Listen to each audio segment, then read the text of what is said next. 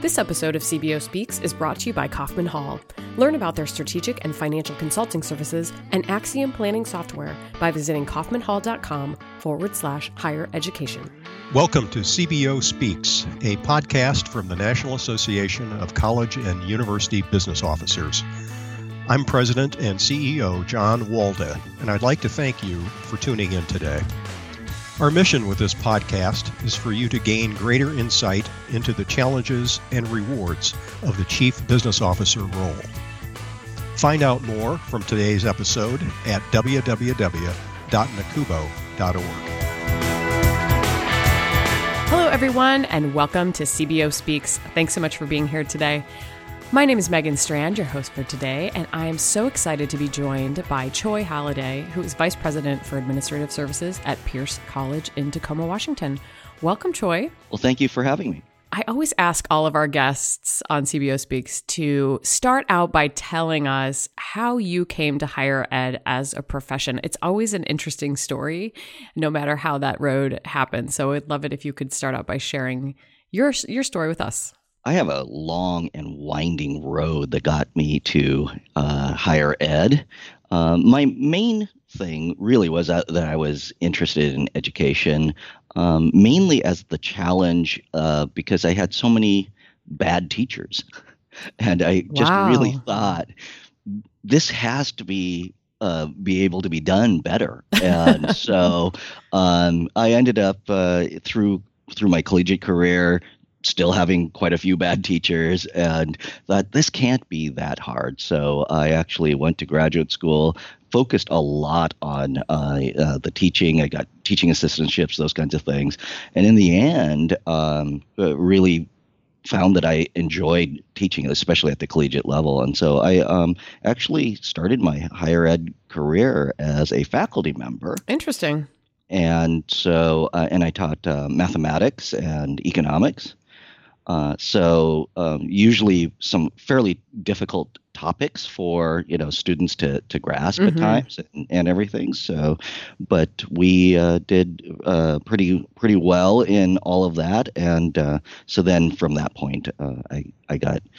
Um, uh, promoted to be a department dean, and then um, I actually went through the instructional side of the of the uh, organization. hmm Um, and then we had an incident where uh, the chief business officer of my uh, college had to leave suddenly and uh, with very, very little notice. And so the president came to me and said, Hey, I know you have the background to do this. Uh, we're kind of in a bind. Would you like to, at least in an interim, uh, you know, kind of do this and, and be the chief business officer, which I uh, accepted. And then um, eventually they said, "Well, we're we're really not going to search for for a replacement for you. You're you're doing fine." So Wow. there you go. Wow. Yeah. So that that was sort of how all, all that came about. And was that at Pierce College or was that somewhere else? That was at a different college, at my previous college, uh, which is, was uh, in in the state of Washington as well. Wow. So that must give you a really unique perspective from the faculty standpoint. Can you talk a little bit about how that's influenced you as a CBO?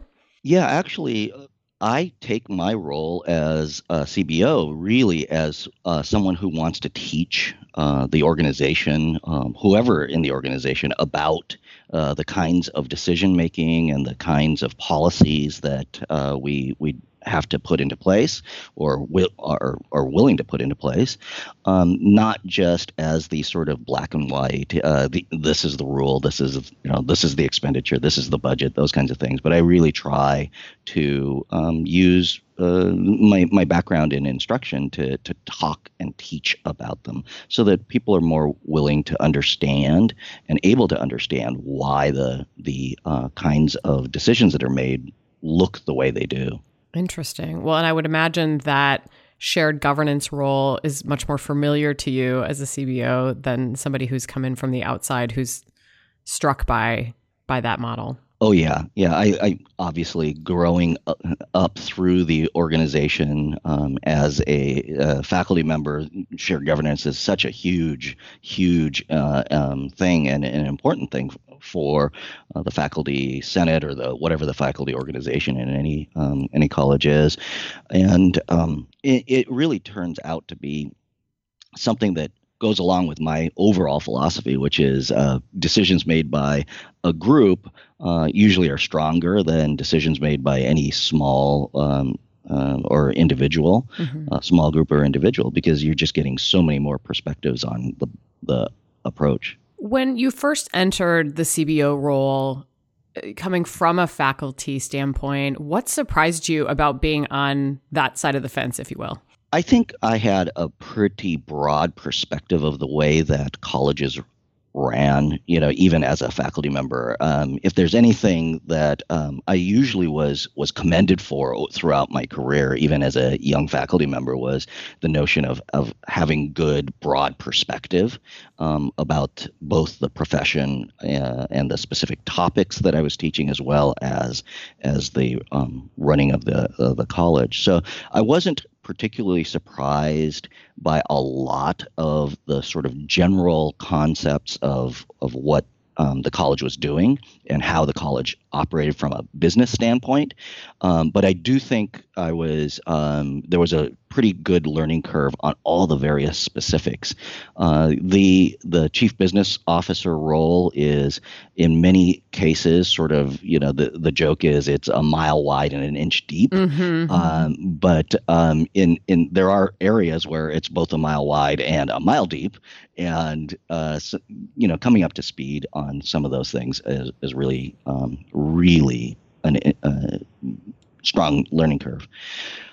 And maybe the area for me that um, required the longest time or the the uh, lo- longest learning um, was uh, all the risk management. Uh, the mm-hmm. fact that there's just now it seems sort of like a no brainer, but the fact that there's risk in every single decision, mm-hmm. no matter what, mm-hmm. and uh, and and even the smallest uh, kinds of things where you you think, well, you know, there can't be any risk in this decision, uh, usually ends up with something that uh, goes awry that way. But did you uh, learn that the hard way, or did you? It was that just more of a procedural thing? Uh, both. Um, I, I, I certainly, um, you know, guided the institution into some decisions where um, it really, you know, both uh, from my personal viewpoint as well as sort of the organizational viewpoint, they thought, um, geez, the, you know, the, this seems like a good decision and and well thought out, and then uh,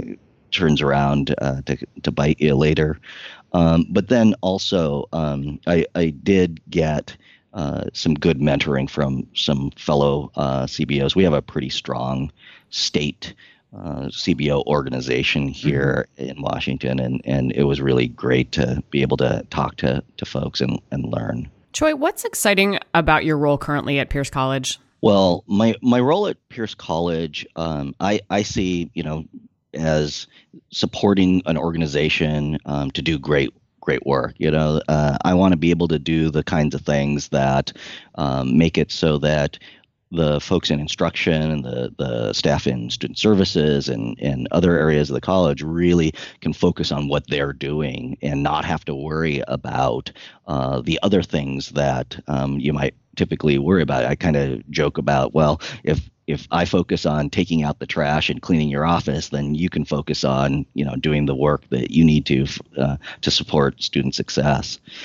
Um, but Pierce College individually really um, over the last three, four, five years has come into its own. It really has bloomed into a um, a successful organization singularly focused on student success.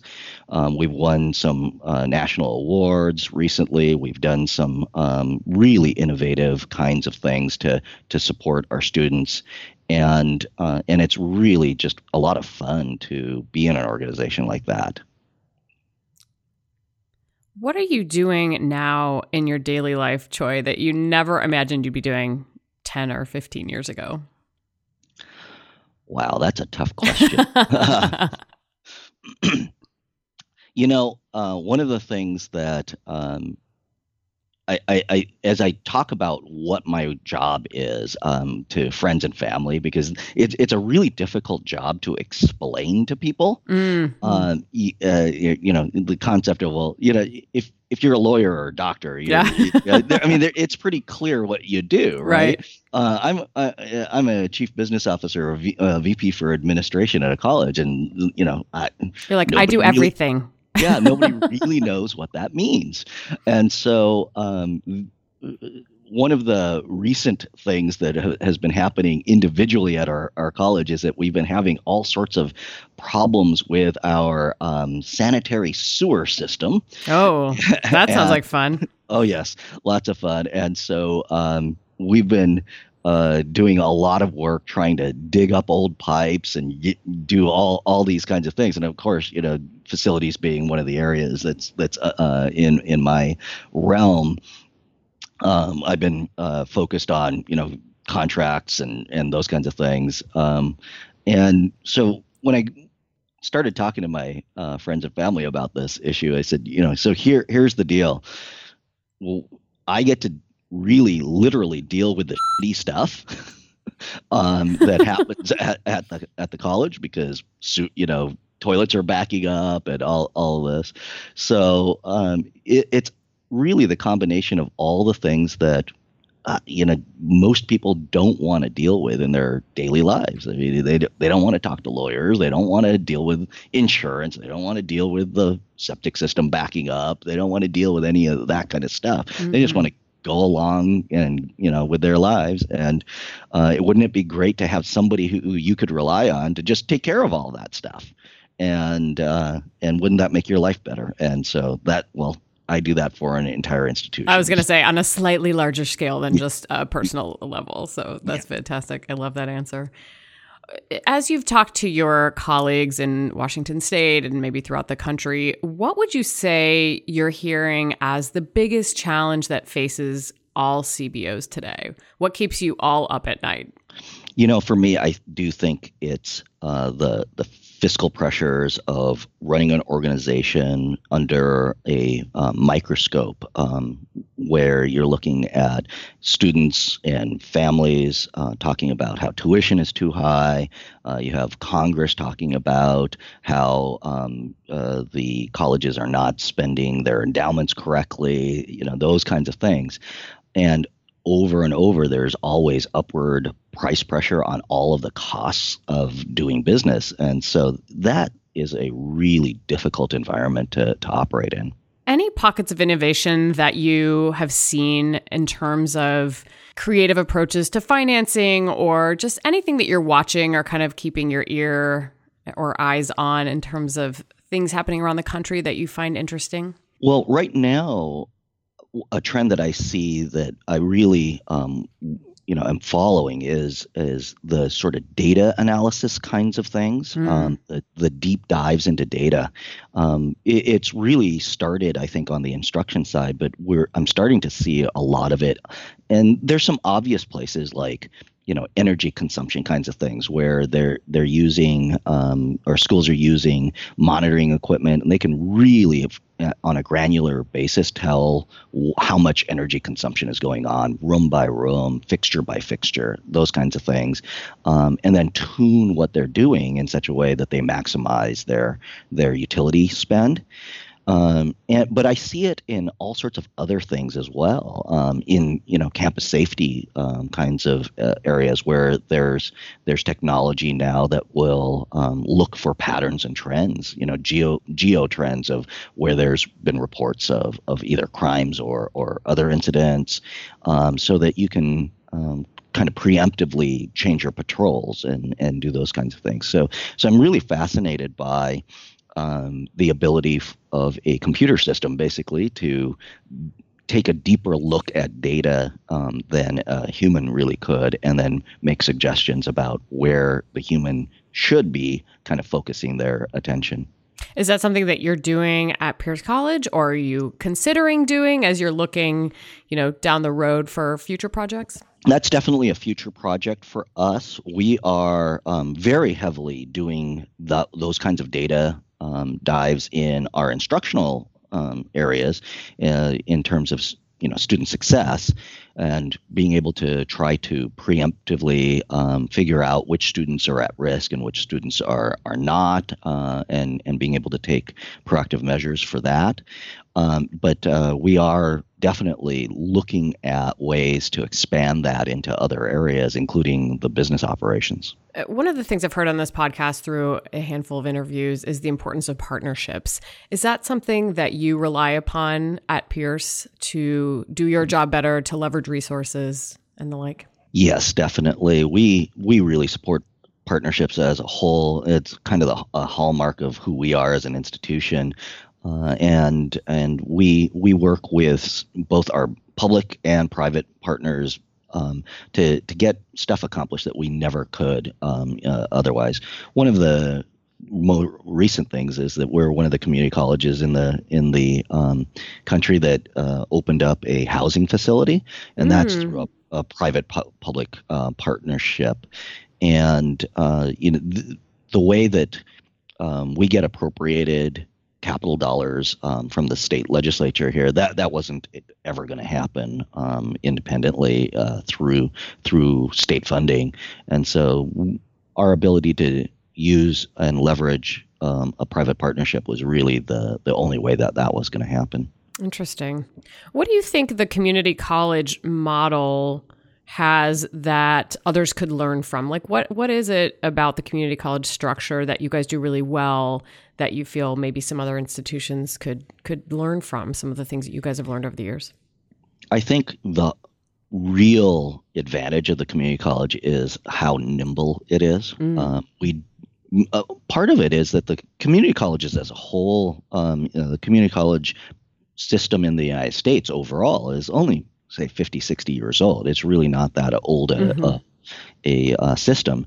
And uh, so it doesn't have as much of the weight of the thousand year old uh, business model. Mm-hmm. And so, um, so I, I, do think that that nimbleness is a, a huge advantage because in the end, you know, um, in economic downturns, when people are laid off and and they're looking at retooling their skills to find another job in a different type of economy. Mm-hmm. Um, in general, we see you know a lot of them uh, turn to the community college um, for a one or two year kind of training program um, rather than a four year complete retool of a bachelor's degree. Choi, you had mentioned mentors earlier on in the conversation. Have how have you relied upon mentors um, in your life to shape your career? What have you learned from the mentors in your life? I've learned so much in terms of the sort of art of leadership, uh, the art of communication. Uh, you know, the the hard skills. The does the balance sheet, you know, match up and, mm-hmm. and balance those kinds of things. You, you, know, those those are the kinds of things you learn through cl- coursework through you know books uh, that kind of stuff but but once you're actually in the quote unquote real world um, and and uh, you're you're working with people uh, a lot of those the kinds of skills you need um, are kind of trial and error kinds of things and and you don't want to make those errors. So mentors have been a, a key part for me um, in learning yeah just the the relationships how to build relationships how to how to take advantage of relationships and um, and communicate well um, and and you know lessons learned um, i'd much rather learn from somebody else's lessons than my own so so back yeah, to the it, uh, risk mitigation there right definitely so yeah that it, it's really been an important part of, of my uh, career development and do you feel that you've served as a mentor to others? Is that something that you strive to do? Definitely do. Uh, and uh, actually, once again, Washington, we have a pretty strong um, overall community college system 34 colleges, and we have uh, some built in, um, you know, and uh, mentoring pro- programs that that help. So I'm actually um, involved in a couple of those right now. I have a mentee through something we call the Washington Education Leadership Association, mm-hmm. and that's uh, for deans and VPs um, getting ready to take the next step uh, in their careers. And then um, also, we have a Faculty of Color mentoring program, and I'm a mentor in that. What are you seeing in the next generation of leaders that's either surprising or inspiring to you? One of the things that really inspires me is um, the focus on social justice, the focus on uh, decision making that um, improves the um, the student's ability to be successful, uh, and and how widespread that uh, concept is with our our younger leaders uh, mm-hmm. moving up, uh, because it really you know uh, at, at times has surprised me in in my past how um, how that's not been something that's been a focus for even at the community college level uh, where we see a, so many students who come from from challenging backgrounds. And so that that part has really um, uh, been a, a, good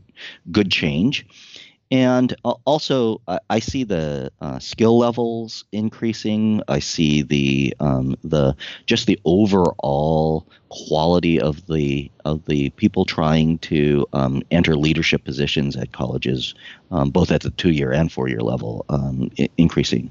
That is very encouraging. Thank you for sharing that. Anything else you'd like to share today, Choi, that I've neglected to ask?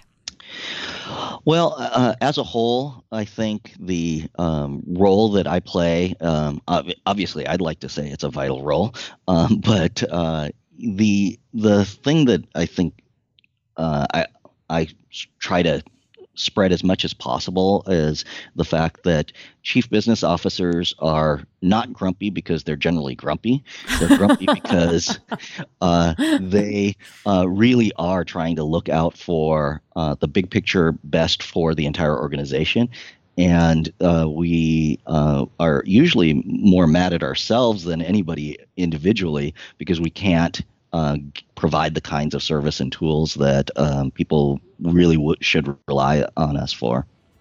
Well, you don't strike me as grumpy, Choi, but thank you so much for your time today and for sharing just a couple of your insights with us. Well, thank you, Megan. You can find out more about Choi and today's episode by visiting the distance learning section of nacubo.org. Make sure you subscribe to CBO Speaks in iTunes or wherever you get your podcasts so that you'll get the latest episodes instantly. And on behalf of Choi and myself, I'd like to thank you so much for joining us for this episode of CBO Speaks. This episode of CBO Speaks is brought to you by Kaufman Hall.